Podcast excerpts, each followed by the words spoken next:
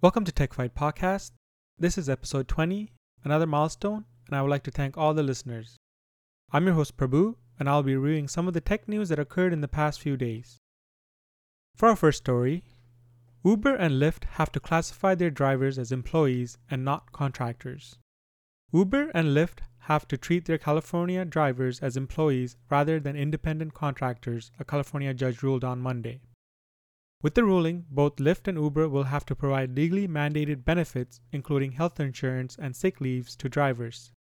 The California State Senate passed a law this year known as AB 5 that requires employers to extend more benefits to workers. Both Uber and Lyft faced a lawsuit from California Attorney General to enforce the law after they denied that drivers are classified as employees. Several other California agencies joined the lawsuit against Uber and Lyft, arguing that they were intentionally misclassifying drivers to avoid paying higher wages. Rideshare Drivers United, a driver advocacy group, claims that Uber and Lyft owe more than 1.3 billion in payments to drivers in California. The two companies plan to appeal the ruling, which they said would put a pressure on their revenue and potentially force them to shut down their apps in the state. San Francisco Superior Court Judge Ethan Schulman paused the injunction on Monday ruling for 10 days to give the companies the time to appeal. Californians will vote on a ballot initiative in November that would explicitly classify app based drivers contractors rather than employees if passed. Moving on to the second story Facebook Pay. Facebook is launching a new division to expand its payments and commerce objective.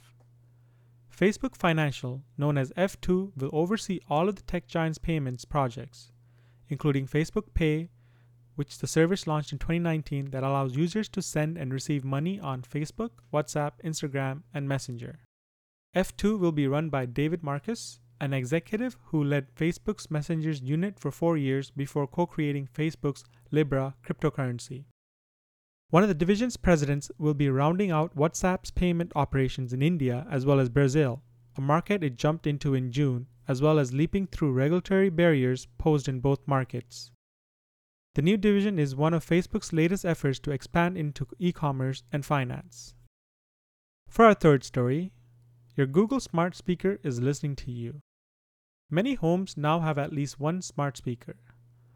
They are great for listening to music and getting your sports, weather, and news updates.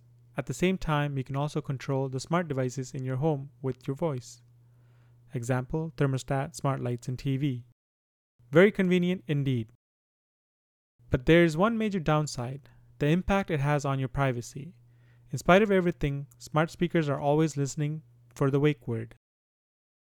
Google has millions of smart speakers in use around the world, and some users recently posted proof that they are always listening. A Reddit user by the name of Brazil posted a story about a strange announcement he received from Google, letting him know a smoke detector had gone off in his home.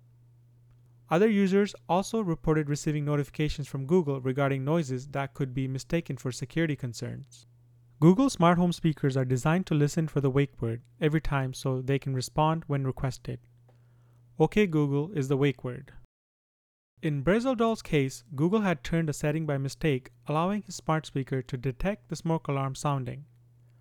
A Google spokesperson told Protocol that the feature was unintentionally enabled for some users through a software update, but has since been turned off. We have to assume that this will be part of Google's new home security venture where they acquired ADT. Google recently purchased 6.6% stake in home security company ADT, which plans on integrating millions of smart speakers and Nest devices already into use in its home security service. Those notifications have already been implemented for users of Nest Aware. It's a subscription service for those with Google Nest devices that, amongst other things, records event clips and sends users notifications. In other tech news, Tesla announces 5 for 1 stock split. Tesla announced a 5 for 1 stock split on August 11.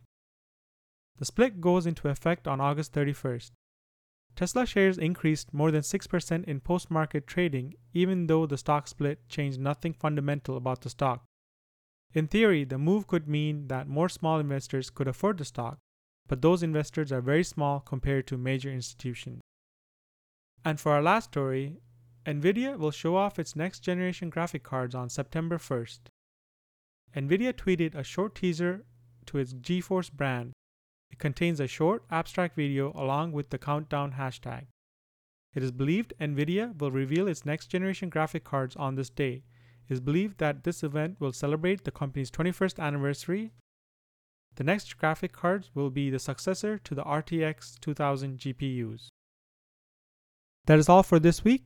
Thank you for listening. For more information on these stories, please visit the website techfight.com.